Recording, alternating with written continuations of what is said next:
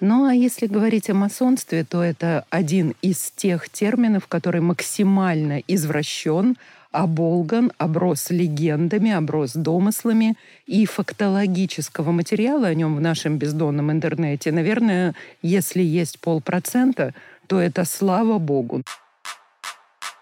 Всем привет, это Таня и Саша в очередном выпуске юмористические, сатирические, познавательного подкаста о конспирологии «Вышка 5G».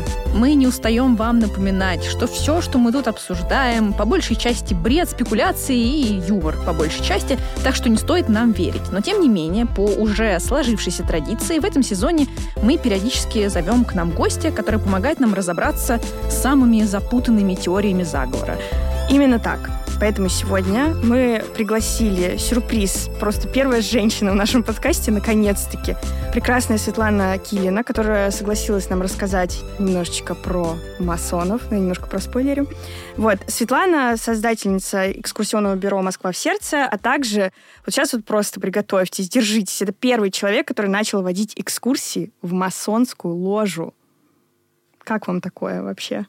Я вам также хочу сказать, что мы претерпели множество проблем, потому что, вы помните, мы вам еще с первого сезона обещали все сделать выпуск по масонам, и вы нас просили, мы боялись в это лезть одни, и мы искали, мы жаждали. Человека, который наберется ну, вообще смелости, придет и все расскажет, и э, просто не могли никого найти. И какое же счастье, чудо, просто да. счастье, э, что сегодня мы просто узнаем все, все, что там происходит. Хотя Светлана нам за записью сказала, что там ничего интересного не происходит в масонской ложе. Но сейчас мы разберемся в любом случае. Ну, так все говорят, мол, не обращайте внимания. Да. Мы сейчас докопаемся все равно до сути. И нырнем вместе в этот бездонный колодец. Да, взявшись, можно знаний. сказать, за руки. Да. Просто.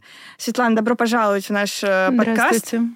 Я предлагаю, недолго думая, приступить Нырнуть, взявшись за руки. И да, именно так, в колодец э, человеческих знаний.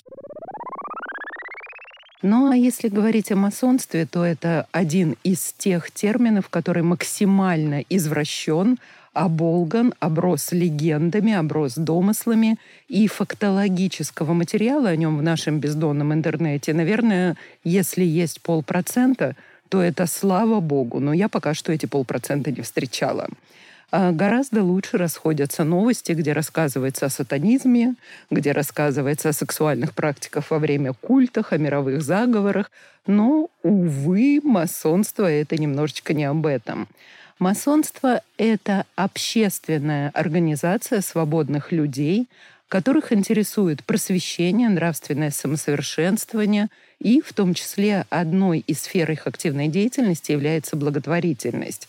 То есть немножечко не то, чего мы да, ждем. совсем, я бы да? сказала. Ну да. говоря о масонстве, хочется сказать, что оно имеет наверное, очень долгую историю, но свою историю масоны подразделяют на три таких периода. Период легендарный, то есть то, что нельзя ни оспорить, ни доказать, период полулегендарный, то, что более-менее есть какие-то документы и свидетельства, ну и период истории конституированного масонства, там, где уже каждая бумажка учтена и она доказуема. И вот начало своего возникновения, ну, как любое приличное общество, тайное или с тайнами, как любят говорить современные масоны, они относят, ну, примерно на две с половиной тысячи лет от нынешних времен. Это такие библейские, добиблейские времена, это Ветхий Завет, э, Иерусалим, Храмовая гора, времена правления царя Соломона, когда он решает оставить память о своем великом царствовании, соорудить некий невиданный по масштабу и ценности храм и на эту постройку нанимает гениального архитектора Хирама. Ну и вот начинается эта строительная эпопея. Думаю, все вы знаете, что такое стройка. В общем, за две с половиной тысячи лет ничего не изменилось. Проблем там хватает, а радости маловато. Хираму, кроме того, что нужно было составить план, ему еще приходилось решать такие, знаете, административно-хозяйственные задачи. В общем, представьте, у вас работает на стройке 20 тысяч обормотов, разной степени квалификации, и у них ни у кого нет документов и нет карточки. Им нужно получать зарплату а как им эту зарплату давать? В общем-то, на лицо они все мало-мало схожи, но через два месяца работы на стройке, я думаю, одежда у них мало-мало схожа. И вот начало масонства именно на этой стройке. Хирам придумывает такую гениальную простую систему, разделить их как бы на три категории. Ученик, подмастерье, мастер в зависимости от степени их полезности. И каждому дает тайное слово – это просто функциональная система.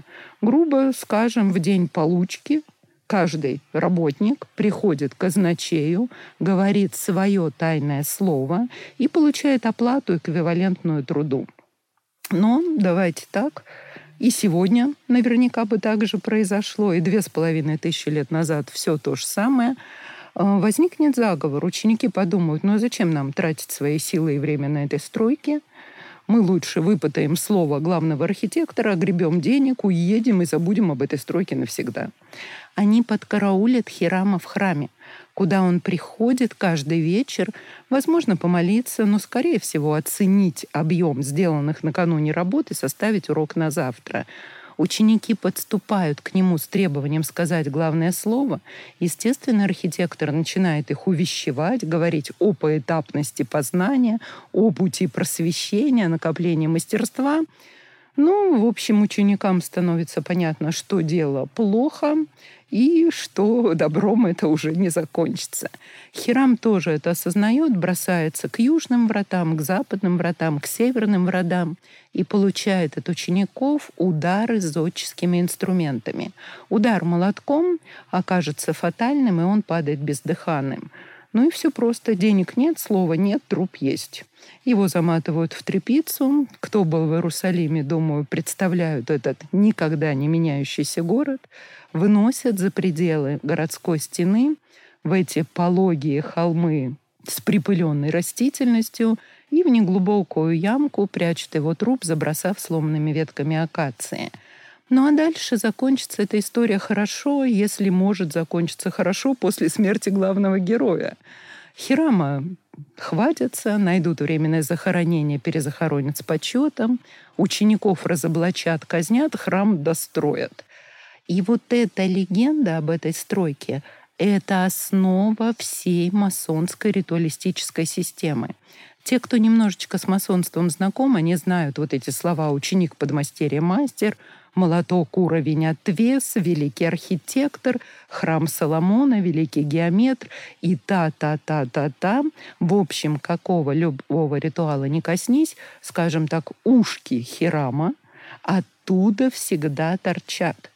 И даже, кроме того, в любой регулярной ложе по всему миру они есть сейчас почти во всех странах, э, минимум раз в год проходит такая чуть театрализованная мистерия смерти мастера Хирама. Ну а кроме того, и инициация масонов в третий градус посвящения, как мы уже поняли, это мастер, она тоже включает в себя фрагмент ритуальной инициации через символическую смерть. То есть в нем как бы умирает человеческая, слабая, несовершенная составляющая, и возродится он во время этого ритуала уже с душой великого зодчего, великого архитектора прошлого, мастера Хирама. Ну, вот это такой самый древний период. Можем, в принципе, продолжить и перейти кому-то к нам поближе. У меня такой вопрос. А, действительно, все эти слова, они знакомы людям, которые даже просто в интернете гуглят слово масонство, что есть великие зодчи и так далее. И всегда это, ну, во всяком случае, мной воспринималось как аллегория такая, ну, как зодчи человеческих душ, чего-то высокого, великого. И в целом, когда мы читаем про масонство, о нем говорят как о некой форме эзотеризма. И вот интересно, как произошел как раз этот переход от действительно людей, которые строили храмы, к инженерам человеческих душ. Я сейчас показываю кавычки. Когда пришла эта эзотерика? Когда это из э, буквальности... Ну, пришла ли она? Или да. это просто какое-то ну, ну, сейчас что-то у нас на стройках я бы не сказала бы, Да, я бы не сказала бы эзотерика. Мы понимаем, что слово фри-масон это и переводится как вольный каменщик. Угу. Но, естественно, что нынешний масон, он не идет работать на стройку, угу. он не берет в руки этот молоток, кроме своих ритуалистических таинств он, каждый масон строит храм Соломона, но строит его в душе. Все вот эти легенды и вся символическая система — это символическая система. Это образы, с которым работают. Но вот, наверное, все-таки это произойдет. А, вот такой переход от работы ручками. К работе, скажем так, над своим сознанием и нравственным видением все-таки в XVIII веке. Но этому будут предшествовать еще одни такие предтечи масонов, а именно строители. В прямом смысле слова, те, кто работал руками, кто держал эти инструменты и долбил ими по кирпичам, потому что накануне появления масонства в мир придет готика. Понятно, с пандемией мы путешествуем весьма скромно, но, думаю, любой помнит свои ощущения, когда он подходит к готическому собору. Это в наши дни. Это ах. И Ах, сердце, да. сердце останавливается, да? А мы живем в мире небоскребов, самолетиков и а у вас какой видосиков с Марса. У вас какой любимый храм, в котором вы побывали, и прям вот что сердце защемило, и самый любимый? Батюшки, ну просто плакать начинать, да? Или уехать отсюда в аэропорт. Эм, стыдно, хочется сказать что-нибудь культурное, очень замудренное, но, наверное, Саграда Фамилия — это вечная любовь, вечная стройка и вечная тайна. Кстати, да? очень аллегорично. Да. Вечная вполне, стройка. Вполне возможно. Да, да. Ну и что хочу сказать про готику. То есть, когда в мир приходит такая удивительная архитектура, которая без толстых стен, которая наполнена светом, в которой огромное количество символов. Вспоминайте вот эти скульптуры, витражи, э, невероятное количество знаков. Это расцвет гильдии каменщиков и таких как бы производственных союзов, компаньонажей вот этих строителей. И мы должны отдавать себе отчет, что один готический собор — это не 20, 30, 50 лет стройки. Это 100, 200, а то и 400 лет у рекордсменов. И вот люди, которые там работали, вот эти гильдии вольных каменщиков, он, грубо скажем, на стройке родился — около стройки помер и в промежутке между этими важными событиями ходил на работу. Туда же на стройку этого собора. Поэтому они живут рядом со стройкой. И вот смотрите, какая штука. Они живут в ложах у них есть общая казна, у них есть зодческие работы, у них есть совместные тайны, ну, чтобы конкуренты были им не противниками. У них есть градусы, поэтапность, ступени работ. И у них есть вот это деление ученик, подмастерье, мастер и архитектор, и великий архитектор. Масоны очень много возьмут от истинных подлинных строителей – они возьмут весь ритуальный слог, во многом они возьмут систему объединения, ну а также, естественно, практику совместного ведения зодческих работ и четкое понимание по этапности. Вот смотрите, в масонстве э, градус. Градус в переводе с латыни — это ступень. В сегодняшнем мире, который очень торопится и зачастую никуда не успевает, мы привыкли, что ответы на все вопросы где-то на подушечке нашего пальца, угу. которым мы тыкнули в поисковик Гугла или Яндекса, у кого какой любимый поисковик. И все, мы получили готовый ответ, прочитали 8 строк в Википедии, и мы специалисты. Но масонство должно помнить, оно выходит из строителей. Нельзя прилепить крышу, пока нет фундамента и нет стен. Поэтапность, по градусности, естественно. Но у нас есть еще один предшественник, самый интересный. Это тамплиеры. Будем о них говорить? Мы о них немножко поговорили в нашем выпуске с Константином Мифтахудиновым, страдающего mm Средневековья. Там мы выясняли, каково современное состояние этого славного ордена, что нам от них ждать сейчас и ждать И прокляли ли они французского короля все таки Они тоже были предшественниками, потому что есть одна из теорий как раз, что вот из тамплиеров, собственно, вот они принесли эту всю... Вы знаете, это даже без теории. Вот в нынешней Великой Ложе России в этом году был создан такой детский орден для детей, несовершеннолетних, для детей мальчиков-масонов. И если что, этот орден называется Орден Жака де Мале а это как раз имя великого магистра тамплиеров, казненного королем э, Филиппом Красивым. Ну вот мы и разобрались, друзья, что Константин нас водил за нос, и просто заметал следы, судя по всему. Но еще дополнительные градусы масонства, которые существуют, что нужно понимать в структуре? Вот смотрите, масонство э, естественно, делит и себя, и весь мир. Весь мир для масонов — это две такие неровные части. Маленькая кучка масонов — которые работают над своей нравственностью, над своим просвещением, ну и вообще всяко разно молодцы. И все остальные, увы, и мы с вами, это профаны, профанный мир. Но обижаться на это слово не нужно, хоть звучит-то так изначально противно немножечко, потому что когда придумывают вот это терминологическое разделение, то слово «профанский мир» оно не несет негативной семантики. На момент образования масонства у каждого брата ложи, естественно, его отец, его учителя, его наследники, они все были профанами. Ни о какой оскорбительной семантике речь не шла. Но дальше, внутри уже масонского мира, во всех регулярных ложах есть вот эти три градуса, три ступени. Ученик, подмастерье, мастер — а вот теперь такая простая штука. Представьте, что мы, а мы не можем, мы можем только мечтать и теоретизировать, поскольку мы женщины, стали масонами, например, в 18 лет, возраст совершеннолетия в нашей стране. Ну, быстренько проскакали, считаю, что все мы не дурочки, как-то там приспособились и быстренько за пару-тройку лет проскакали по ступенькам, стали подмастерьями и мастерами – и потом у тебя вся впереди жизнь, и тебе, в общем-то, и некуда двигаться.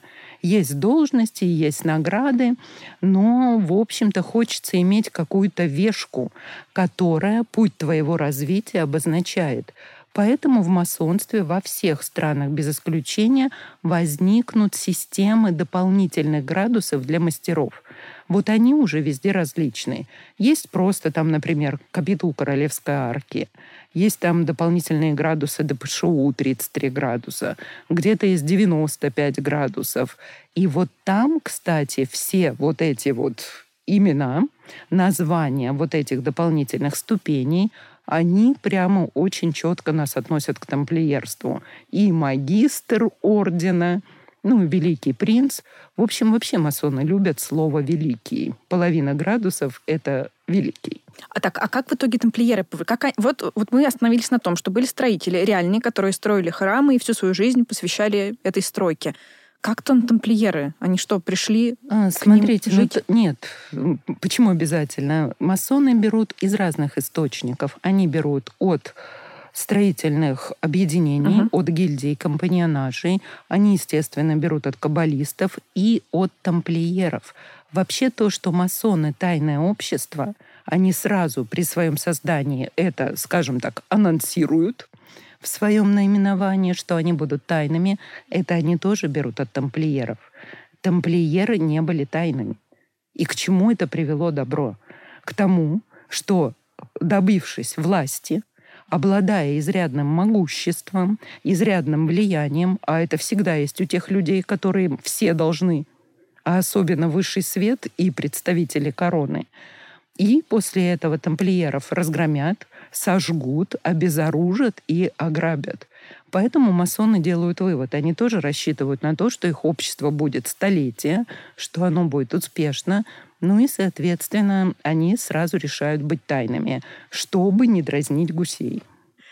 Просто да, интересно, как mm-hmm. этот масон, как так. вот первые, вот они строили, строили, как какому человеку пришла в голову мысль, что, ага, будем строить душу, ковать а, Смотрите, здесь в чем суть. По идее, вот в философии масонства есть вот это возведение храма Соломона – ну, понять, почему нельзя просто пойти и построить храм Соломона, знаете ли, новый, нормальный, из кирпича, ну, это, кстати, в иудаизме. с дорогими отделочками. Абсолютно, калька с иудаизма. Смотрите, это и есть. Да, ну вот Но по сути. смысл в чем? Строительство храма Соломона, оно на сегодняшний день невозможно.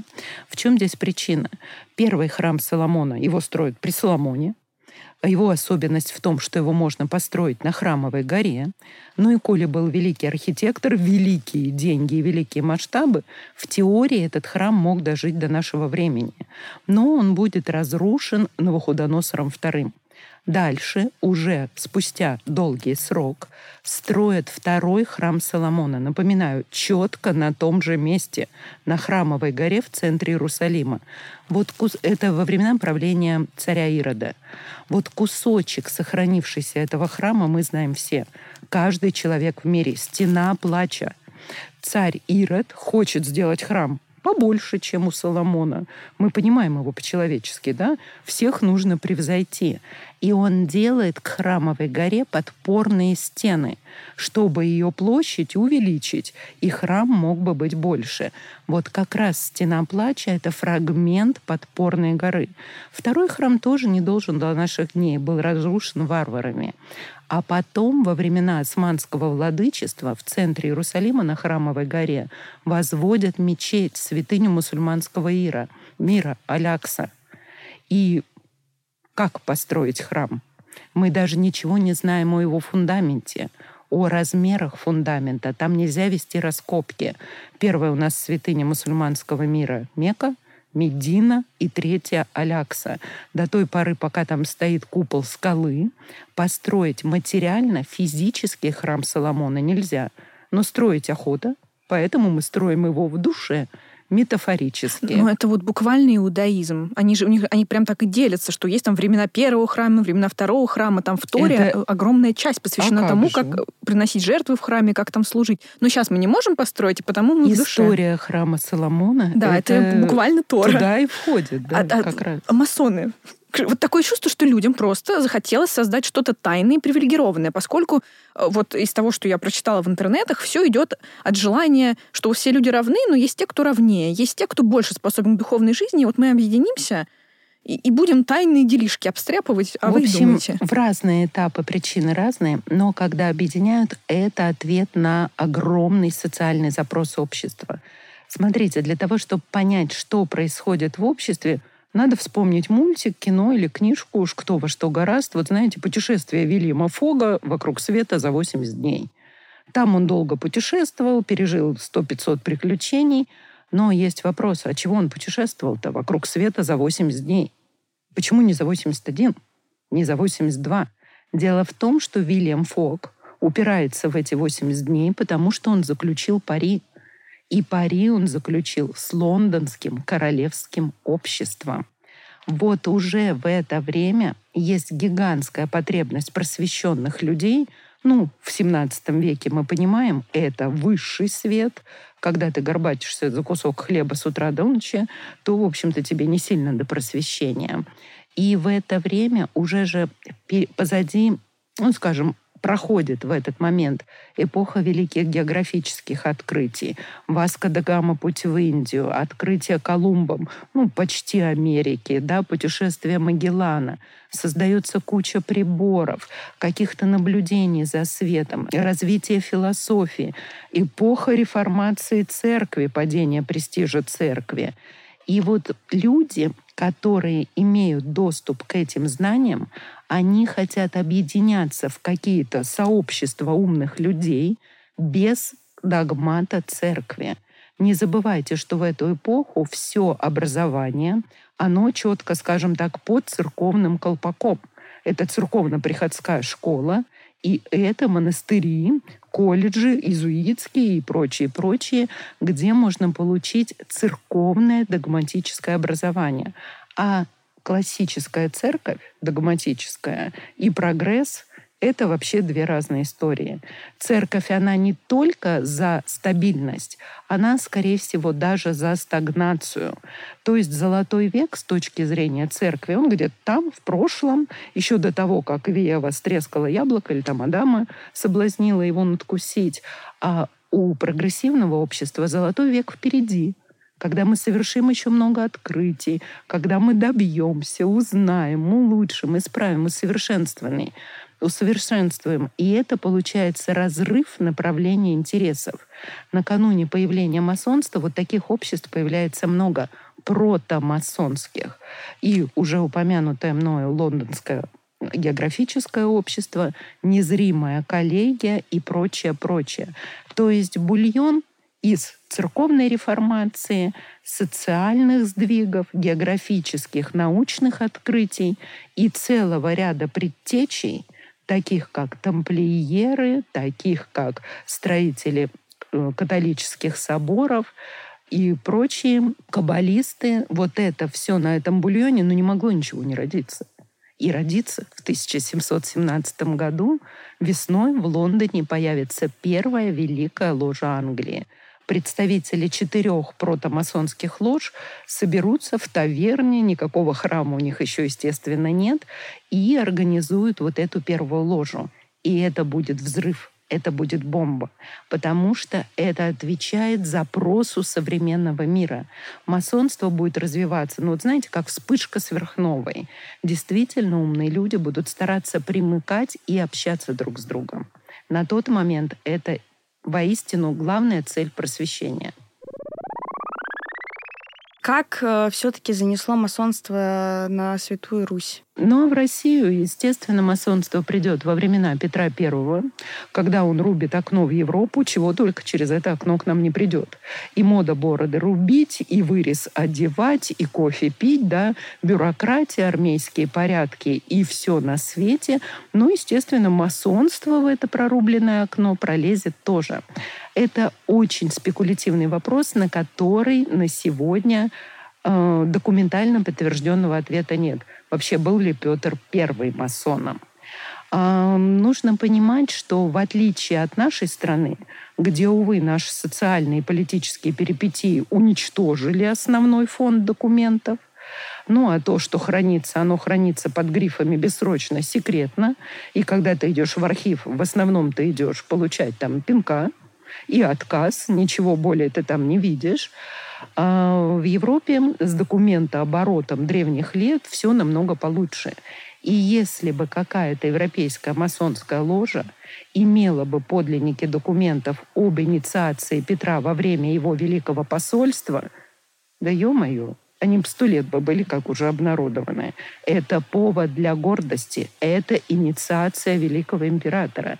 Поэтому пока такие документы не предъявлены миру, будем считать, что Петр I масоном не был. Тем не менее, все его окружение, ну и одна из его самых близких к нему персон, мой любимчик Яков Брюс, э, это стопроцентно масон. Причем вот путешествуя, и Петр I, и Яков Брюс встречаются с Ньютоном, масоном высоких степеней, кстати, который родился на свет вовсе не для того, чтобы сесть под яблони, получить по голове яблоком и открыть закон э, земного притяжения, а потом, чтобы мы его учили в школе. Ньютон-то своей целью как раз ставил цель своей жизни очень масонскую примирение научного метода познания мира и эмпирической системы доказательства существования Бога. То есть с помощью науки он хотел аргументированно доказать, Бог есть. Кто-то замыслил эту вселенную. И вот когда Петр I и Яков Брюс встречаются с Ньютоном, Петр I ему сильно не понравится. Ну, это император, огонь, понимаете? Как говорится, там нашла коса на камень. А Яков Брюс – интеллектуар, умничка, эрудит, человек, которому наша страна очень-очень многим обязана. Мы просто его как-то так подзатерли, превратили в какого-то колдуна, мага и вообще там алхимика. Да, давайте, прежде чем перейдем дальше к Петру и масонскому, вот как раз мы говорим про масонское его правление, ну, в смысле, стиль правления, давайте оправдаем или осудим Якова Брюса. Что мы про него знаем? Опять же, из интернетов, что он маг, негодяй и доктор зло, и вообще... И была у него еще книжка, негде. где хранился секрет э, какой-то там власти над всеми. И он ее спрятал, и никому не говорил, где, но потом кто-то все равно обнаружил, что это была как раз Сухарева э, башня, где в свое время, насколько я понимаю, заседало общество, которое называлось Нептуново общество. Нептуново общество, да. навигатская школа. А, смотрите как. Ну, во-первых, любой человек, который обладает глубоким знанием, он для всех уже маг. Если вы можете рассчитать, когда будет солнечное затмение, вы в случае, если нет интернета, который это всем разболтает, да, то вы можете спокойно, как древние египетские жрецы, манипулировать этой полученной вами информацией. Чем вы тогда не колдун? да, но вы просто обладаете знанием. Примерно та же ситуация с Яковом Брюсом. Человек как то, какого-то мега-энциклопедического ума, тот, который занимался и казначейством, и флотом, и механикой, и политикой, и войнами, и чего он только не делал. Ну, плюс у него еще такие были жилки гениального инженера, любил астрологию, но опять-таки мы говорим об астрологии, не вот об этом вот бла-бла-бла, луна сейчас в Козероге, пойдите попьем, помажьте там лицо огуречной водичкой, и к вам придут деньги. Астрология в высоком смысле мысли, той, которая изучает движение небесных светил, планет, ну, то, что мы на сегодня назовем, наверное, скорее астрономией. Вообще Брюс действительно писал книги, писал многие научные труды, в которых мы, наверное, ничего не поймем, но у него была такая книга, которую считали волшебной. «Брюсов календарь». Он, кстати, был напечатан огромным тиражом, продавался, в общем-то, в каждой деревне в половине домов был. Это были такие, знаете, ну, современным языком говоря, словно бы предсказания на каждый день правила, что там будут делать или что там произойдет. В принципе, это на долгие годы было им как-то просчитано, и очень много из этого действительно совпадало и реализовывалось. Но давайте так, если вот вам напишут, у вас будет предсказание, в которое вы верите всей душой – но оно всяко реализуется, куда оно денется. Это как самосбывающийся пророчество. Да, да. Это прото, это прото-ванга. Вот, это такие штуки абсолютно, да, психологические. Но нужно понимать, что Брюс — это великий ученый. Ну и, конечно, как ученый, даже когда вот он удалится в свое имение Глинки, где прекрасный музей, куда всем советую приехать, познакомиться с его личностью подробно, он, понимая вот эту славу колдуна за собой, он очень любил над своими гостями пошутить. Знаете, там гости идут, весна, лето, осень, прудик, ну там лодочка плавает. Пошли, выпили, закусили, вышли лед на озере летом, коньки. Но это была, конечно, не магия, никакая не кровь убиенных младенцев. Грубо скажем, у Брюса была система, когда лед хранили на дне, под водой, потом его поднимали, все вот это было у него продумано, просчитано, устроено, но зато людям, ну ясно, колдун. Ничего себе озеро заморозил. Ну, ему повезло, что он все-таки жил при Петре, который прорубил окно в Европу, потому что так могли бы и сжечь, мне Знаете, кажется. если бы он жил не при Петре, он бы помалкивал. Ага, вот, да. Все бы делал бы тихонечко у себя в имении, скажем угу. так. Но с его книгой произойдет, конечно, была она или не была, как бы Бог бы знал, мы ее никогда не видели, судить мы здесь можем только какими-то предположениями. Но вот снос его прекрасного построения, где находилось то самое Нептуново общество и навигатская школа, э, Сухарева башня, зачастую молва, ну и конспирологи, которых вообще ничто не смущает и не останавливает, они именно и связывают с тем, что Сталин ищет эту книгу. Ну, вспоминайте киношку «Властелин колец», да? Какое-то кольцо всевластия, книга всевластия. Угу. Всем охота, с этим ничего не поделать. И якобы вот эти все бесконечные обыски Сухаревой башни, подкопы под нее никаких результатов не дали. А, в пользу того, что дело со сносом башни было нечисто, говорит то, что за этим сносом а, контроль осуществлял лично Лаврентий Павлович Берия. А, был только ручной разбор башни без взрывов, и машины с вывозимым строительным мусором, вот с этим, с разобранными фрагментами башни, обыскивались они полностью четко контролировались. Ну, согласитесь, что-то тут не то все-таки. Но, однако, утверждать мы ничего не можем. Ну, получается, Яков Брюс э, вынужден мы признать, что даже если он ну, в смысле, он был масоном, насколько я понимаю, да? Да, да. Яков Брюс да. масон. Но при этом был просто гениальным человеком, который... И любил... понравился Ньютону, в отличие да, от Петра. В отличие от Петра, и любил просто люди. поиздеваться над людьми. Два? Нет. Подшутить. Подшутить. Дать да. людям то, чего они ждут. Угу. Дать им вот это шоу. А так, на самом деле, а, действительно, время правления Петра — это такое масонское время в государстве. Что я вкладываю в эти слова? Представляем, что до той поры Россия это такое четко сословное государство. Нет социального лифта. Вот в каком сословии твои все предки родились, работали и умерли, в том и ты, и все твои детки в нем и будут жить. При Петре Первом сословный лифт появляется.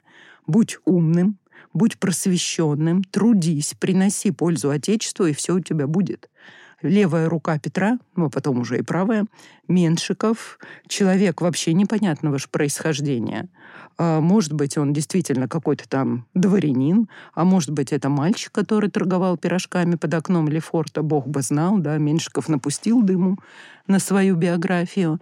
И вот он, он пример социального скачка. И таких случаев будет много. Также Петр не обращает внимания на то, какое у человека вероисповедание – Вообще не суть. Лютеранин, протестант, католик, иудей. Умный, полезный, ты нужен этому государству. Это очень масонский подход к людям. Вера, там, цвет кожи, происхождение роли не играет. Важно, в масонстве есть легенда, что такая легенда о божественной искре света. Но под светом мы подразумеваем свет просвещения. Ну, что как бы божественный свет направлен был архитектором великим Вселенной на Землю, ударился о земную твердь, раскололся на бесконечное количество лучей и, соответственно, какая-то частица этого света есть во всем живом.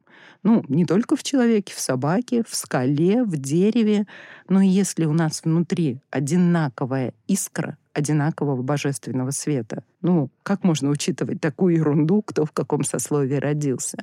Кроме того, Петр I, он и умирает смертью масона. Мы понимаем, что он умер от болезни, лежа в своей постели, но чего-то он заболел. Человек-то был здоровый, вон какой физически, в каких физических кондиций. Петр I заболеет, когда он спасает из холодных вод реки солдат. Что это значит? Это немыслимо для того государственного строя. Помазанник Божий, человек, помазанный на царство. Выше него нет в этом государстве. И он бросается, рискует своей жизнью, в этих ледяных водах мерзнет, не вылезает из них, пока не спасет последнего солдата. А ведь солдат — это расходный материал войны. В это время, как говорили, ну, берегите пушки, берегите лошадей, берегите деньги, ну, а солдатики, будет темная ночь, бабы еще нарожают от император бросается и спасает. Это очень по-масонски. Потому что идея горизонтального братства, горизонтального равенства людей в масонстве, несомненно, присутствует и является одной из основополагающих. Но осталось только с гендерным вопросом как-то разобраться. я считаю, что зумеры вот придумывают эти горизонтальные сейф-спейсы. Вот он есть. Осталось да. действительно только гендерный вопрос Но, знаете, решить. с гендерным вопросом все очень просто. Масонство регулярное стоит на традициях. Поскольку оно образовано было в 1717 году, ну и в основе своей, скажем так, устав и вообще правила, ландмарки. Это Конституция Андерсона, написанная в 1721 году. То давайте честно, ну куда в начале XVIII века, какая связь между женщиной и просвещением? Бедная женщина была все время беременная. Она 16 беременностей переживала за жизнь. В общем-то, ей было сильно не до просвещения. Мы не будем говорить об единичных случаях, исключения они всегда присутствуют. Но коли масонство на традиции, то в регулярном масонстве женщин нет и не будет. Вот это, как обычно, знаете, такие парадоксы. Взять ту же Россию, раз, уж мы о ней заговорили. С одной стороны, женщина действительно 16 по 16 там детей носит друг за другом, из терема выйти не может без мужа и всячески терпит лишения и страдания, и претерпевает страдания. С другой стороны, начинается эпоха императриц великих, Екатерина, ну, супер просвещенная, да, и Атос прививалась, и с Вольтером переписывался, до нее там Анна Иоанновна, ну, тоже не Ой, последний человек. Так, нет, Анна Иоанновна — это катастрофа. Ну, катастрофа, да, но к тому, что все-таки женщина у руля Великой империи. Очень и... долго. Это да. эпоха юбок у власти да. у нас. И неужели никто из них не хотел вот ворваться в ложу и сказать, а, ну, смотрите, ребят... Дашкова, которая была да. близко к трону, в общем-то, Екатери... она, она входила, да, да она входила в ложу. Такие прецеденты были. В порядке исключения такое было возможно. Вообще, вот вы, когда затронули Екатерину, смотрите, какая четкая зависимость, как легко понимать историю развития масонства в России. Как только в каком-то правлении мы говорим о прогрессе, о просвещении, это масонство расцветает. Вот эпоха правления Екатерины II — это золотой век российского масонства. Все ее приближенные — Елагин, Новиков, Безбородко, Панин, ну, в общем-то, все вокруг нее приличные люди — это масоны. И действительно, вот этот масонский дух — он в самом государстве присутствует. И при Екатерине масонство очень развивается, ложи будут прямо-таки размножаться. Появляется такая, знаете, даже мода на масонство.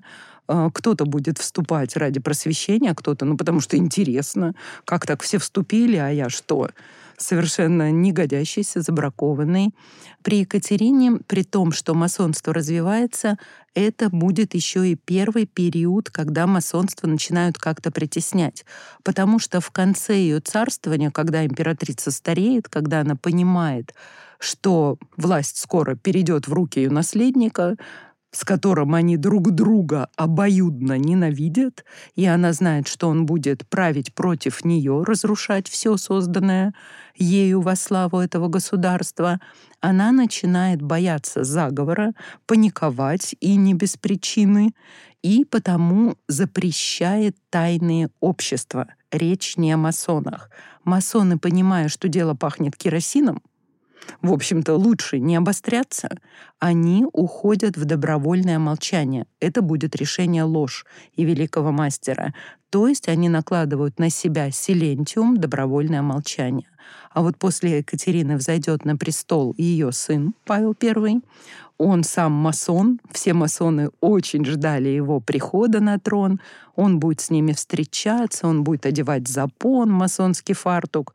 Кстати, он тоже нас относит к тем масонам, которые строили готические соборы. На строечке фартучек не помешает, как мы понимаем. Он будет э, называть их братьями, обнимать, но масонство при Павле Первом никакого развития не получает. Потому что Павел Первый и просвещение — это вообще ничем не связанные вещи. Посмотрите на его портрет, и все о его правлении сказано. Ну, Павел это на зло, мамки. Мамки. Он так и правил. Отморожил Он правил против матери. И вообще для него масонство, он масон двух лож был, э, имеют право масоны быть братьями нескольких лож. Это вполне дозволяемо регламентом. А для него это, знаете, скорее была не идеология, не философия и жажда развития и самопознания, самосовершенствования. Для него это была такая детская ритуалистическая игра, игра в солдатики. Я крутой, я крутой. Да, так mm-hmm. и потом он станет еще круче. В масонов он уже наигрался, и он станет рыцарем Мальтийского ордена. Он выделяет деньги российской короны. В это время Мальтийский орден нищенствует. Он им дает денежек на, на деньги нашей страны. Они приезжают в Петербург, едут на лошадях, купленных нами, в роскошных лиловых мантиях, отороченных золотах, пошитых нами, и торжественно его посвящают в мальтийские рыцари. Но это такой апогей вот этой игры в солдатике.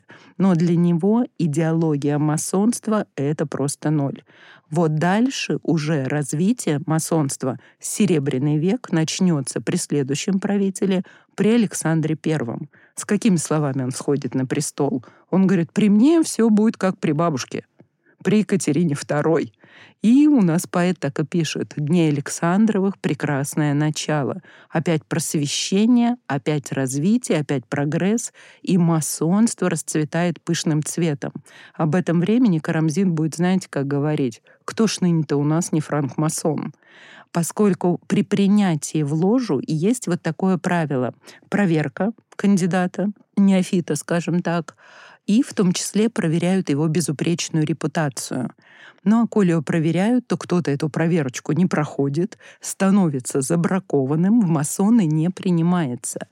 И в высшем обществе было, знаете, постыдно не быть масоном люди за твоей спиной выводили версию, что ты когда-то хотел вступить в масоны, но рыльца у тебя в пушку, проверочку ты не прошел, и потому, знаете, ты последний кандидат быть женихом моей дочери. Вот примерно так к ним относились. Было модно и правильно быть масоном в эту эпоху. А вот интересно, когда вот этот, произошел этот переход? Вот мы начали, да, при Петре, что каждый и в каждом человеке есть эта искра света. Каждый человек может и способен. Иди и духовно совершенствуйся. А потом, так-так-так, стоп-стоп-стоп, в очередь, сейчас будем проверочки делать. Э, ну, Павел первый так себе, ну, видимо, все-таки сын, кого надо, поэтому мы его возьмем в масоны. А вот ты как-то не вышел. Да. Началась, когда а, началось Нет, это? знаете, это происходит вообще в любом движении. Угу. Давайте так. Это происходит с любой идеологической системой. Есть те, кому это важно, есть примазавшиеся. И когда количество людей в обществе становится больше трех, уже один примазавшийся из них будет всяко разное. Ну вот интересно, я еще хотела просто, пока мы далеко не ушли от э, Павла, он ведь, получается, по сути, от рук э, масона погибает. У, ну, масон это тут при чем? От рук а людей. я просто, я ищу, я ищу, ищу какую-то конспирологию, за что-то зацепиться. У нас есть нюхная. А, Как-то брат брата убил. В одной ложе сидели, обнимались, а потом вот табакеркой. Нехорошо ну, вышло. В общем-то, Давайте честно, Павел стране был не нужен. Вот так вот, скажем. Но давайте скажем так, масоны — люди верующие. А, во-первых, масоном может быть только, не может быть атеист, мы говорим о регулярных ложах, может быть только верующий человек, причем это может быть представитель разных аврамических угу. религий. То есть религий, признающих идею единобожия. Внутри таких основных религий это у нас иудаизм, мусульманство и это христианство во всех его отделениях конфессиональных. Давайте начнем с того, что христианин должен жить по заповеди «не убий». Хорошо бы. Вспомните этапы нашей истории общечеловеческой, когда кто-то жил по этим заповедям, да? Опустим занавес на эту тему. В общем, да, окей. С Павлом, в общем, расправились, может быть. Он не как масон, наверное, с ним расправлялся. Конечно, Они... нет. Да. А просто... Нет, это политический акт. А потому что нужно было принимать в масоны Екатерину. Сделать да. реформу. Они приняли Павла, и вот и вот пришлось. Да, потом... да, надо, надо было все-таки гендерные вопросики-то решать. Уже тогда. Причем тогда вот произойдет, ну, не в это время, немножечко раньше, во время французской революции, начнут появляться женские ложи, появляться они начнут, естественно, во Франции. Ну, Франция у нас всегда была впереди планеты всей. Французская революция, идеи французских философов. Ну, Франция была впереди и в любви, и потому французские женщины принудили первыми французских мужчин брать их в масоны. Тогда и появятся вот эти ложи, регулярные и нерегулярные. Но все-таки нерегулярные ложи, их не будем брать в обсуждение, это такая масонская самодеятельность. Там есть и женщины, там есть и атеисты, но это не масоны, те, которые по правилам.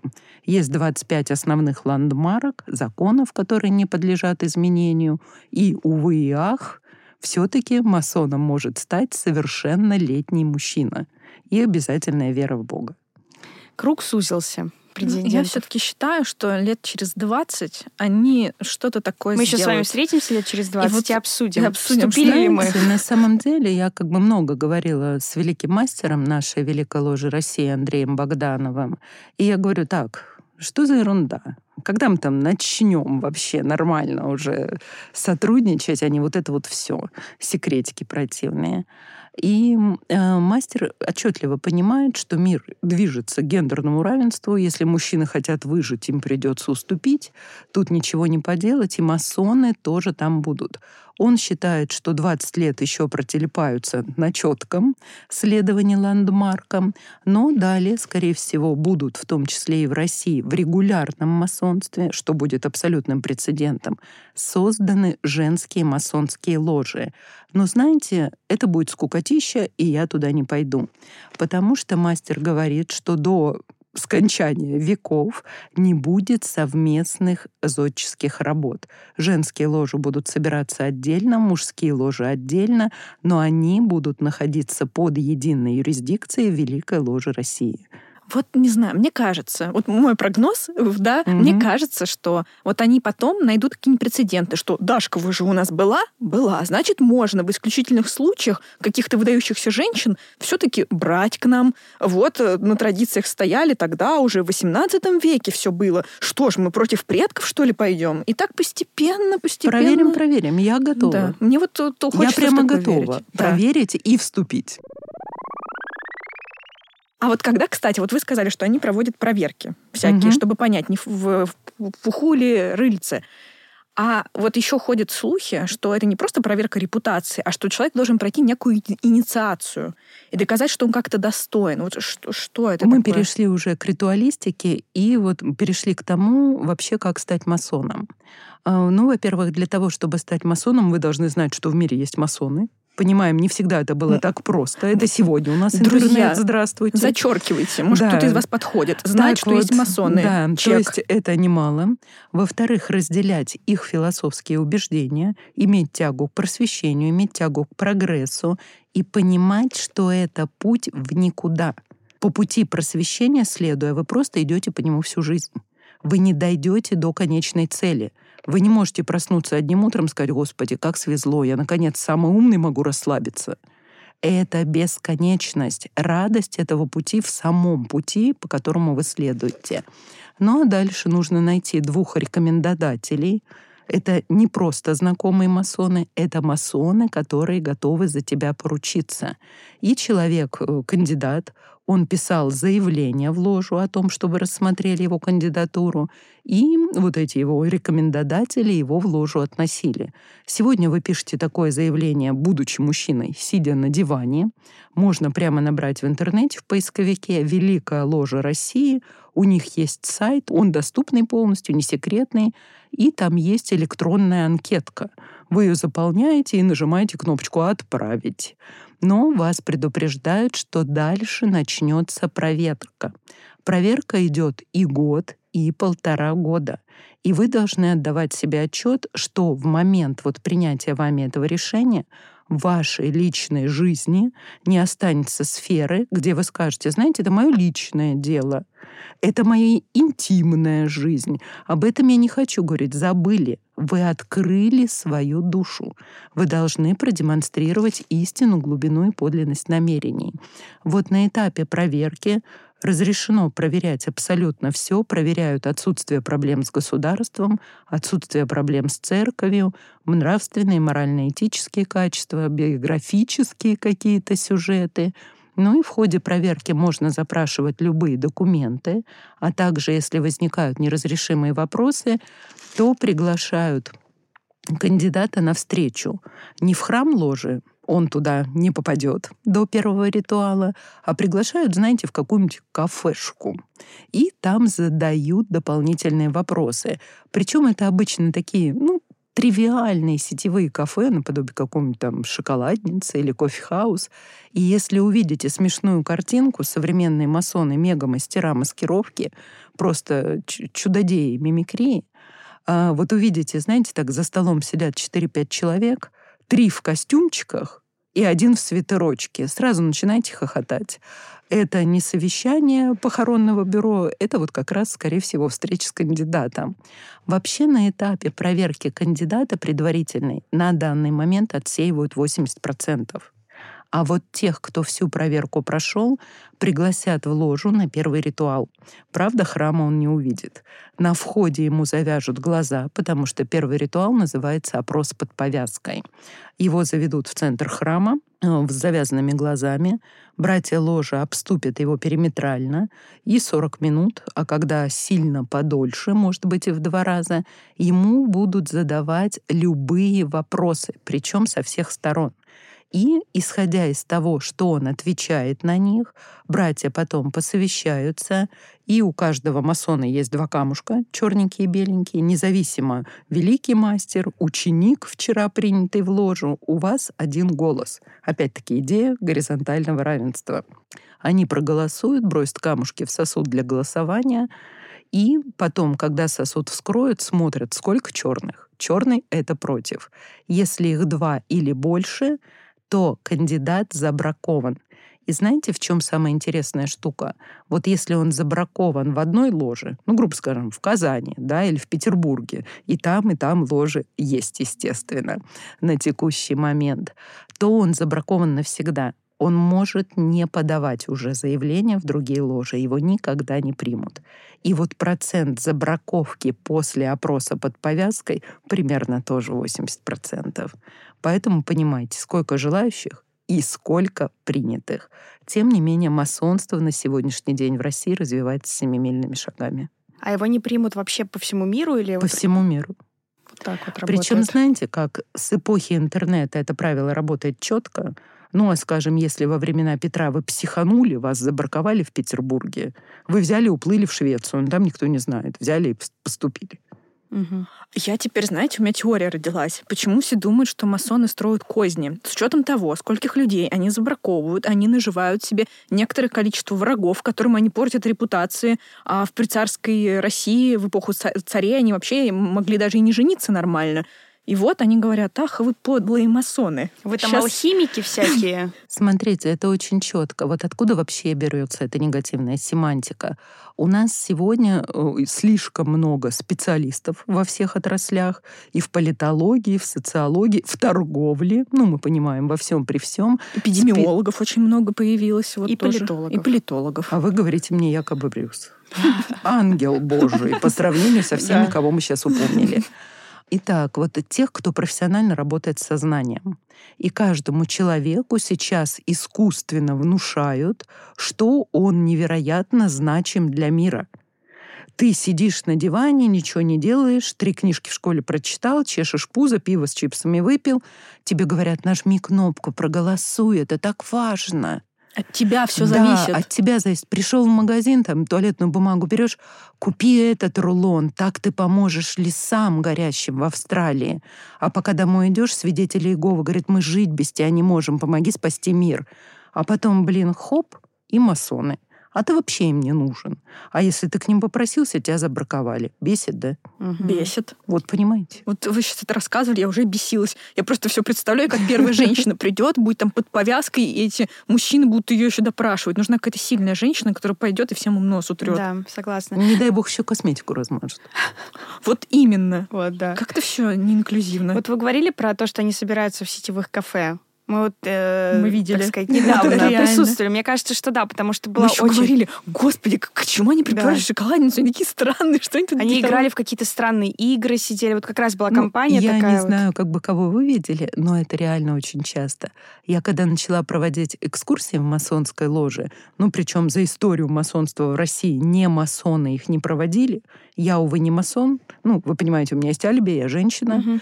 Ам, но масоны очень волновались, писали мне, подсказывали, делились много информации, экзаменовали меня многократно.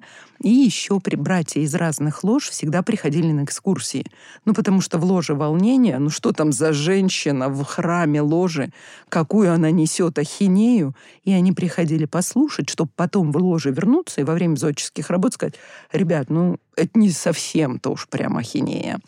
И они всегда вот придут и говорят, Светлан, вы не говорите, никак не акцентируйте на меня внимание, как будто я опоздавший. При этом всегда в костюме и с маленьким значком, блин, акации или профиля Ньютона на лацкане. Потому я говорю чудеса мимикрии. А, а скажи, а зодческие работы это какая-то аллегория или они реально там что-то руками делают? Держат оружие ритуально и держат разные знаки.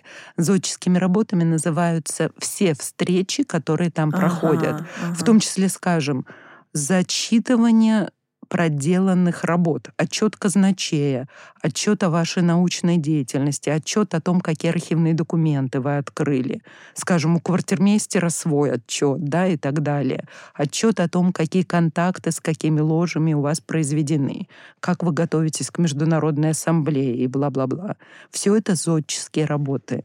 Извините за такой, может, Мгм. вопрос. А вот как, какова ситуация с российскими масонски- масонскими ложами?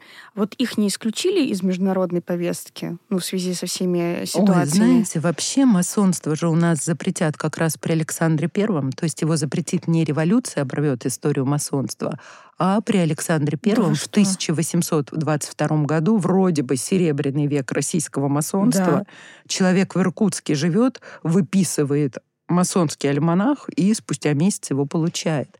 но он издает запрет на тайные общества и на масонское общество.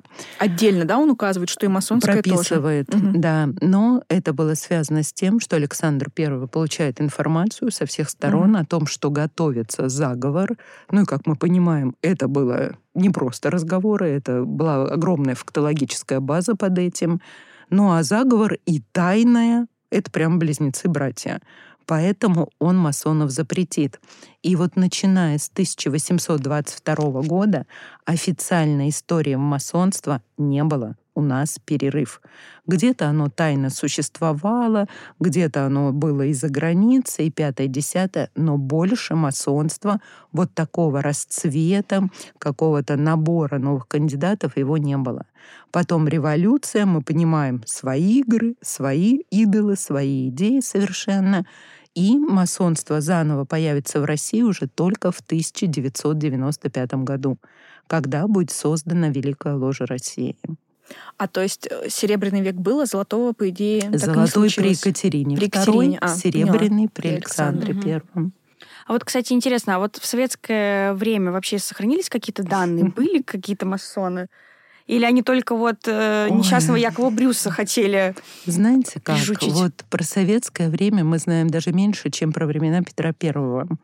Тут вообще все очень сложно. А, Смотрите, во-первых, мы точно знаем, что наше правительство, ну вот так вот вам для затравки, а, сотрудничала с Рерихом, в том числе и его экспедицию лоббировала и финансировала экспедицию в Тибет в поиск, Господь знает чего, возможно, вообще Шамбалы, вечной жизни или абы чего. И ведь Рерих — это масон. И потом Рерих сотрудничает и с Франклином, и с Уорреном в Америке. Он участвует в создании дизайна долларовой купюры, той купюры, которая более всего в мире из всех мировых денег наполнена таинственной и в том числе масонской символикой. Ну и давайте тогда так. Связаны масоны и власть. А Бог бы знал. Где мы такие документы найдем? Ну, что-то было. Зато вот мы узнали, наконец-то, откуда на долларовой купюре этот глаз несчастный. Сколько мы выпусков пытаемся Ну, добиться? чего это он несчастный? А мы все Он спрашиваем, глядит, он, наоборот, откуда этот глаз? чего же он Почему- несчастный? Почему никто не, не- вообще не обращает на это внимания? Все ну, не знаю, Здесь, как-то так знаете, напечатали. там и глаз, и пирамида, Мгм. и веточки акации, количество перьев у орла, количество стрелочек, э, сантиметрики, размеры. В общем, там валом есть к чему вопросов. Ярусы у пирамиды, количество кирпичиков, там все сложно. Но вообще есть действительно мнение, что Рерих участвовал в этом дизайне. И смотрите, какая ситуация. Вот Рерих приезжает в Америку. Ну кто он? Да никто. Художник один из легиона художников. Мы сейчас степень его таланта не обсуждаем. Но только как масон он становится близким. Он же организовывает центр Рериха. До сих пор, кстати, здание есть, в друзья. центре. Ему бывает там, что Франклин, например, назначает встречу, он говорит, я не могу. Это как? Ничего так не смущает. То есть, естественно, они были именно как братья. Ну, самый близкий контакт Рериха в американском правительстве — это министр сельского хозяйства Уоррен. Именно, наверное, они были в одной ложе. Ну вот судя по тому, насколько они были близки. И там, ну да, поясним для слушателей, что если вы в масонской ложе, у вас немного другая иерархия, вы там братья, а может быть, и Рерих даже был чуть повыше на ступень, Вполне возможно, сказать, что он был по градусу или по Да. должности выше. что «П- обожди чуток. Я на Бен. долларе конструирую. Бен, отстань. Не звони не пиши. Я занят. Ну, Америка Твои деньги рисую. Да, Америка вообще самая такая масонская страна. А, Вообще считается сих пор, да? э, именно сейчас, да, считается, что в мире на текущий момент порядка 7 миллионов масонов и, наверное, 5 миллионов из них в Америке. Вообще масонство есть во всех странах, но оно везде, знаете, такое, ну, немножечко свое, с национальным окрасом. В Америке самое богатое и самое политизированное. Вот эта жесткая связка, власть, масонство, политика и деньги, и капитал — это Америка. В Германии оно немножечко такое сказочно, вот как раз мистическое. Ну, немецкая философия, Ну, вот немецкая душа. Да, Им нужен, такой. да, сказочный замок, знаете, и там, Мгм. и там вот и там философский камень или что-нибудь еще. Они любят мистику, вот больше туда куда-то ушли. Ну, у французов, как вы поняли, все динамичненько. Есть и атеисты, есть и женские ложи, и чего только нет. Но у нас, поскольку масонство, так скажем, без году неделя, только в 95 году оно нач- начало здесь у нас конституировалось и начало развиваться, то я хочу сказать, динамика его роста, конечно, была разная. Очень долгие годы ушли у бывшего мастера ложи России а, на то, чтобы нашу ложу призна... нашу, не мою, нашей страны, признали в мире. Это будет очень долгий этап, потому что, понимаем, 90-е годы, если мы говорим, что масонство — это люди просвещенные, просвещенные люди в 90-е годы, в общем-то, денег не имели. Мгм. Это был немножечко другой период, когда интеллигенция так оказалась в финансовом пролапсе. Поэтому вот эти поездочки по заграницам, чтобы налаживать контакты с мастерами ложь, у масонов нет общей мировой иерархии. Вы не можете написать заявочку мировому масонскому правительству. Масонская иерархия по странам подразумевает только то, что в каждой стране есть ложи, они под юрисдикцией великой ложи страны. Конец иерархии. Все. Поэтому с каждой страной вы обязаны налаживать контакт отдельно. И это огромное время, это огромный опыт, это все везде на разных языках, это путешествие, это заняло долгое время. Но на сегодняшний день под Великой ложей России находится 63 ложи.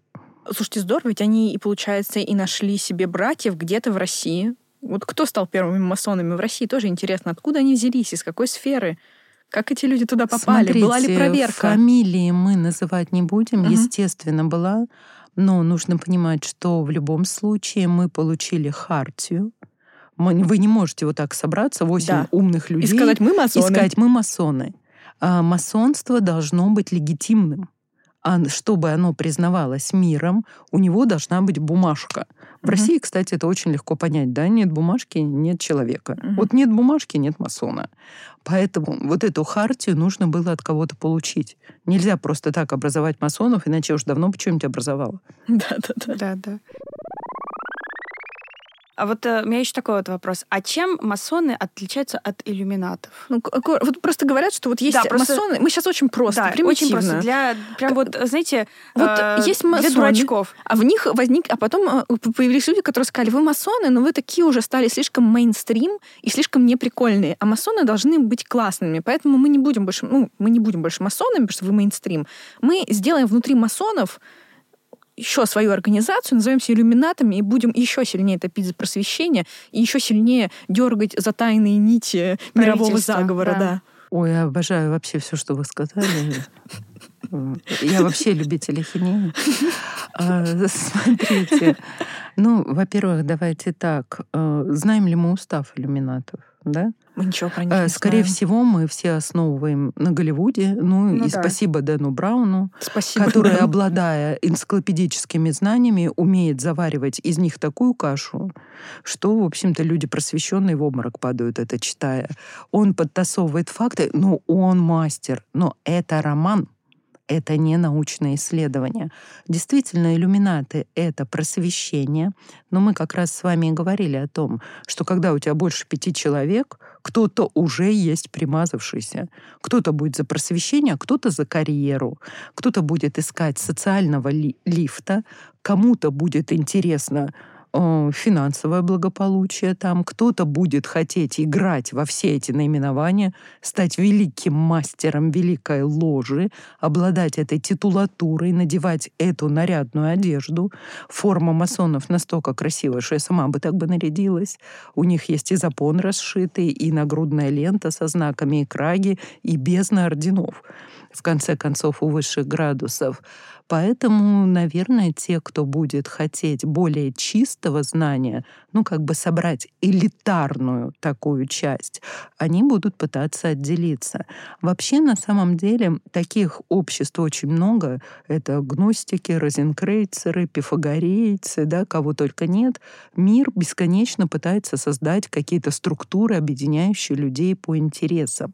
Но вот в нашем сознании масоны и иллюминаты соединены. И они не сами по себе соединились. Их соединил принудительно один очень хитрый, давно умерший изуит, а именно Агюстен де Барюэль. Во времена уже реформации во Франции, по окончании всех перипетий французской революции, когда половина французов отрезала голову половине другой французов, да, с помощью гильотины на всех площадях города, король должен будет дать населению Франции ответ, что это вообще было и кто в этом виноват. Почему французы убивали французов с таким аппетитом и так массово? И вот Агюстену Дубриэлю нужно будет написать книгу, пропагандистскую книгу с ответом на этот вопрос. Ответ он знал. Король тоже знал, он не дурак. Ошибки церкви, ошибки власти, экономические провалы и так далее. Только так в книгах по пропаганде не пишут. Мы это понимаем. И вот именно Гюстен де Барюэль, чтобы спасти свою шкуру и выполнить заказ короля, после аванса получить доплату, а не закончить свою жизнь в тюрьме, он пишет книгу «Мемуары по истории кабинизма», где впервые в мире создает идею мирового секретного заговора философов, масонов и баварских иллюминатов. Я думаю, он соединил их просто так. Ну, французская революция без философов невозможно. Масонов можно добавлять везде, не тайное общество. Но а баварскими иллюминатами он поперчил. Потому что мы любим, чтобы всего было три мы живем в мире тринитарном. И в революции есть тринитарный лозунг «Свобода, равенство, бранство». Тринитарна наша религия. Бог, Сын, Бог, Отец, Святой Дух, тринитарен сам человек по телу, душе и духу. В общем, мы в тринитарном мире, и потому Агюстен де Барюэль не стал дурака валять. Он наш и любимка тоже, просто. тоже сделал вот это. Он первый конспиролог, один из первых конспирологов. Получается, что Он да. крутой. Он Да. про- просто я его записываю в друзья наши. Мгм. Я считаю, наш друг. Там знаете, как произойдет? На самом деле с Агустином Добрюэлем все очень больно, грустно и намного ближе к нашей истории, чем мы думаем.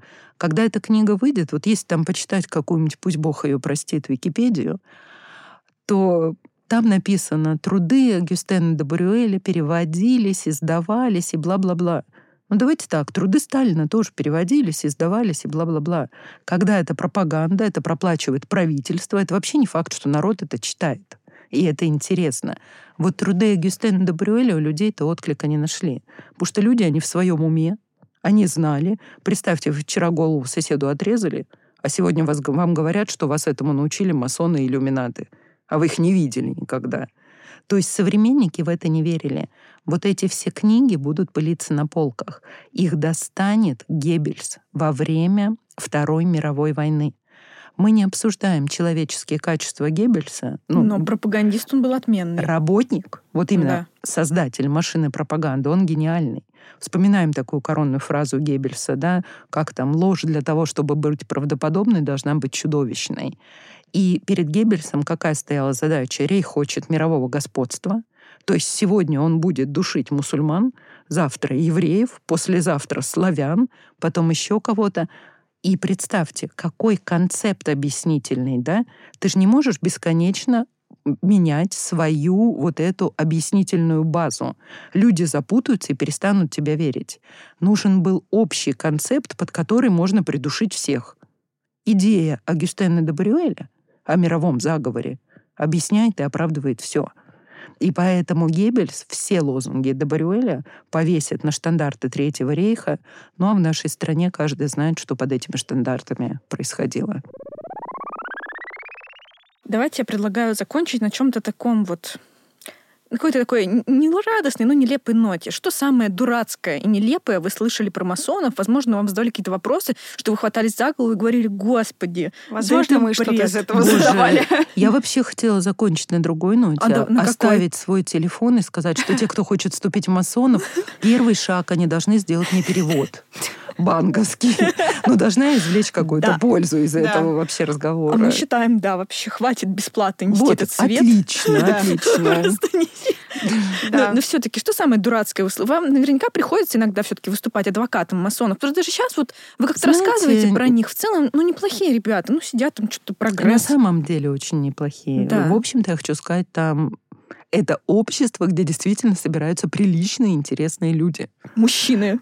Мужчины. Хочется как Да. клуб знакомства А. Естественно, давайте, наверное, под конец разберем такой вопрос, как масоны и сатана. Да? Конечно. Отлично. Ну, потому что я, когда веду экскурсию в храме, там у них, кстати, есть подземный ход, в котором я не знаю, что находится, и это очень бесит, то всегда есть когда-то вопрос, но вообще масоны-то связаны с сатаной, поклоняются ему. Вот лежит там на алтаре и Библия, и Коран, и Тора, и сто раз я говорю про религию, про церковь, что надо быть прихожанином, и бла-бла-бла, и потом, здравствуйте, а сатана? А как же сатана, собственно? Да, и вот про сатану, вы знаете, ведь тоже вот, ну как, открой Википедию, да, там, ой, открой интернет, и все будет масоны, сатана, там, сатанистские культы, сексуальные практики. Откуда это берется? У всей этой идеи тоже есть автор. Он вообще мой любимчик. Ну, я и Густена де Бурюэль тоже люблю. И а Якова вот Брюса. это, Яков Брюс, Агюстен де Брюэль. вы знаете, Кто если третий? смотреть в историческом контексте, то я себя вообще чувствую гулящей женщиной. Многих покойных мужчин я люблю нежной и пламенной любовью. Но вот один из них, Лео Таксиль, это такой гуляка, интеллектуал, автор бойкого пера, пьяница, балагур и любитель женщин. А, Ну и как любой журналист, он четко знал, знаете, рецепт, как делать новости. Да? В новости должен быть скандал, и тогда она распространяется вирусно. А он хотел денег, он хотел славы, как нормальный журналист. И он даже не будет думать о масонах сначала в своей жизни. Сначала он издаст две книги под своим именем «Занимательная Библия» и «Занимательное Евангелие». Представляем страничку, половина канонического текста, а потом как бы комментарии. Они, кстати, есть на русском языке. После революции наше издательство «Безбожник» их издавало. Но читать их людям, которые не знают Евангелие наизусть, не рекомендуется. Лео Таксиль умел завернуть мозги вам так, что потом и доктор не поправит. Поняв, что в католической стране ссориться с католицизмом глупо, он решает, надо найти вторую сенсацию. И он выпустит просто свой бестселлер — книгу «Дьявол в XIX веке». Это будет не так себе вам книженция. Это будет книга, где будут фактологические признания его знакомой женщины, ну, мы помним, что дело во Франции, там женщины-масоны есть, раскаявшейся жрицы тайного общества Палладиум, которая как раз и признается Лео Таксилю, как они вызывали сатану и предавали сексуальным практикам во время масонских ритуалов. Эта книга выдержала столько переизданий, сколько я не знаю, кто выдержал. Она была жутко популярна, понимаем, спид-инфо, и интернета не было, и людям это было просто, ну, Донцова обливается слезами зависти. Но вот спустя 12 лет вот этой упавшей на него славы, э, скажем так, интеллектуальное и политическое общество Франции задастся вопросом, ё-моё, человек из кутузки не вылезает. То у него скандал с женщинами, то он подрался, то пьянка, то еще чего. Но он пригвоздил дьявола за хвост. У нас есть католицизм, у нас есть монашеские ордена, они что-то его не пригвоздили. И вот Лео Таксиля зовут на такое собрание самых уважаемых людей французского общества этой эпохи.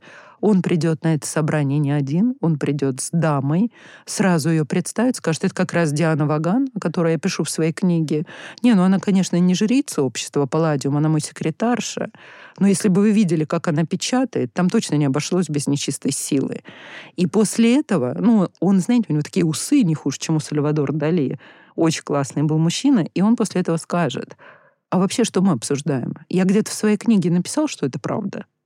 К нему нельзя было дать претензий. И не докопаешься. Он, да, он напишет объяснительную, что, в общем-то, он мистифицировал общество, зато всем было весело. Просто объяснительного человека Да. заставили писать. Только, понимаете, вот это как бы Заставили. его... Нет, никого никто не заставлял. А он это сам? был... Конечно, он сам, а почему бы нет? Но, в общем-то, это вот это его признание или, скажем так, объяснение. Ну, кому оно интересно? Это же скукотища. Ну Как да. там, прогноз погоды на позапрошлый месяц. Да всегда можно сказать, что это масоны, да. надавили, заставили все слова а назад. вот так вот, а вот так. Зато сексуальные практики и сатана остались. Угу. Это намного интереснее. Это как вот из битвы экстрасенсов. Они вот э, все выпускают разоблачительные фильмы, а людям-то это не интересно. Людям подавай, как они там человека в машине ищут и находят. Ну, человек будет всегда тянуться да. к таинственному. Да. Но что можно сказать? Что масоны, конечно, молодцы, что объявили себя тайным обществом, потому что, несмотря на то, что на протяжении многих веков их подозревают во всех мировых заговорах и во всех пакостях, которые с нами происходят, в том числе и сейчас, все масоны виноваты, тем не менее, они по-прежнему популярны, по-прежнему отсеивают 80% желающих и живут себе и в ус не дуют. А тамплиеры, которые решили быть на виду у всех, проиграли. И все равно на них тоже все вешают, что происходило в средние века, но больше... Ну, хотя, может, они и существуют где-то подпольно. Мы не знаем. Нет, тамплиерство наверняка существует, только действительно такого расцвета уже им достичь невозможно. Так, там три с половиной колейки что-то. Ну, в принципе, да, считается, что тамплиеры сохранили часть своих денег, вот своих сокровищ, но, конечно, не в видах, не в виде слитков золота, как в голливудских фильмах, а в виде тех самых письменных документов, без нала первого изобретенного в мире. Ну что, ну что, оправданы масоны? Ну, получается, что да. Получается, что, ну, они как бы на 90% оправданы, потому что 10% приходится на гендерный вопрос. Да, я только хотела сказать, да. мы не можем их полностью да. оправдать, полностью потому что можем. у них нет женщин. У да. них, да. В общем, что мы вынесли из этого выпуска? Если вы хотите вступить в масонскую ложу, то вам нужно обратиться к Светлане. Да. Сделать перевод. Сделать перевод, да. И имейте в виду, что вы должны теперь быть на чеку в общественных местах, обращать внимание на интересных господ в костюмах. Возможно, у них будут значки, возможно... А, кстати, вот можно заявлять о том, что ты масон, или нужно в тайне а, быть? Смотрите, масонская тайна — это такая отдельно, отдельное понятие. Она предполагает, что о себе ты можешь заявлять, что ты масон, ага. но ни об одном брате ты не можешь заявлять, что он масон. Порядочно. Если кто-то говорит, ну я говорю, что вы масон, угу. значит я получила прямое указание от мастера ложи. Угу. Самодеятельность угу. такая невозможна. Да, так что, друзья, присма... может быть, на нем будет значок, может нет. Он может вам признаться, может нет, но обращайте внимание ну, на знаете, значок господ. сегодня и на мне, но это не значит, что я масон. Точно. Вот значок с гербом Великой Ложи России. В общем, вы понимаете, что все дороги ведут только к Светлане. Хотите научиться отличать масона от немасона? Вы знаете, что делать. Записываться на экскурсию, приходить. Да. И как-то... Находим в интернете экскурсии «Москва в сердце», и я вас а с удовольствием ссылку. Мы оставим ссылку. Да, э, находите в интернете. На таймпеде у вас даже можно записаться. Да, да. Так, вот. Все, и вы все узнаете. со временем. Если вам не страшно, конечно. А если среди наших слушателей есть совершеннолетние мужчины, то дерзайте, и потом нам все расскажите, будьте нашими корреспондентами. Да. Потому а что, возможно, а что и рекомендодателями. А возможно, 20 лет мы протянем. Да. Давайте как-то уже сломаем эти стереотипы. Нам да. всем нужно в ложу. Хватит так жить. Примите уже нас, пожалуйста. Но в любом случае, спасибо, что, э, Светлана, что вы пришли. Да, я еще раз подчеркну, просто первый человек, единственный, который согласился с нами поговорить. Мы так долго искали, так счастливы, что нашли человека с такой экспертизой просто. Да, вот это, это тоже в каком смысле, да, инициация. Это инициация, но будем Надо считать. было вот пострадать, чтобы да, найти такого да. прекрасного Это эксперта. очень такой э, российский дух. Пострадать. Да, без труда не выловишь и рыбку из пруда. Как мы говорим, что мне, нас ни один выпуск не обходится без народной мудрости какой-нибудь стариковской, ну, неважно.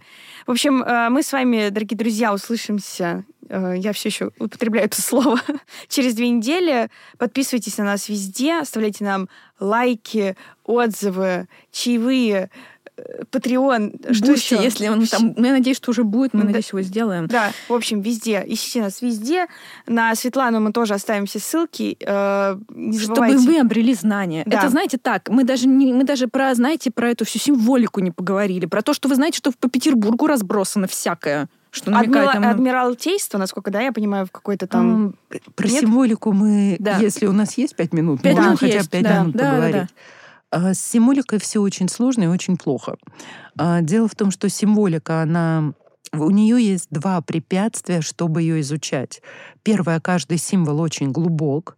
Мы опять-таки хотим сформулировать его в двух предложениях, а есть люди, которые посвящают жизнь изучению одного символа и умирают, поняв, что недоизучили его. Mm. Второе — это то, о чем пишет Юнг. Это система архетипичных символов. Что это значит? Что простых символов очень мало в истории человечества. Ну, палочка, кружочек, квадратик, крестик, треугольник, да, там глазик и еще что-нибудь. И поэтому для того, чтобы что-то донести, до другого общества, мы должны использовать простые знаки, чтобы человек их прочитал и понял, что это значит. Не имея возможности придумать их каждый раз новые, общество за обществом, поколение за поколением берет старые архетипичные знаки, выливает из них предыдущий смысл и наливает в них новый смысл. Поэтому мы видим иногда на храмах треугольник, в нем сияющую дельту, в ней глаз, и начинаем вопить, что это масонский знак. Чтобы это был масонский знак, архитектор или спонсор этого проекта, скажем так, должен был быть масоном. В другом случае это будет нормальный христианский знак и всевидящее око Бога. То есть знаки используются одни и те же в разных обществах, объединениях и религиях, но в них они наполнены разным смыслом, а визуально по прочтению одинаково. Вот поэтому, друзья, записываемся на экскурсию. Потому что, что тут сказать. не разберешься. Да. Вот так вот просто сходу. Думаете, да. глаз — это масоны, а вот и нет. Еще поди разберись. Ну, наверное, единственный знак, который нельзя двояко трактовать, это вот самый распространенный, самый читаемый масонский знак, когда сверху находится циркуль, раскрытый на 45 градусов, и внизу да. угольник. Угу. На угольник на 90 градусов. Ну, символ такого стремления человека к познанию и символ великого архитектора Вселенной, который хочет, чтобы его замысел был познан. Еще раз спасибо. Друзья, спасибо вам большое. Пишите нам, что как, что думаете теперь про масонов, хотите ли вступить. Или да, нет. если вы стесняетесь, пишите нам э, в личные сообщения, что вы хотите вступить. Да, мы там организуем вам проверку. Мы будем... Мы сами будем вас проверять. А потом отправим на следующую инстанцию. Вот так вот. Всем большое спасибо. До встречи через две недели. Спасибо.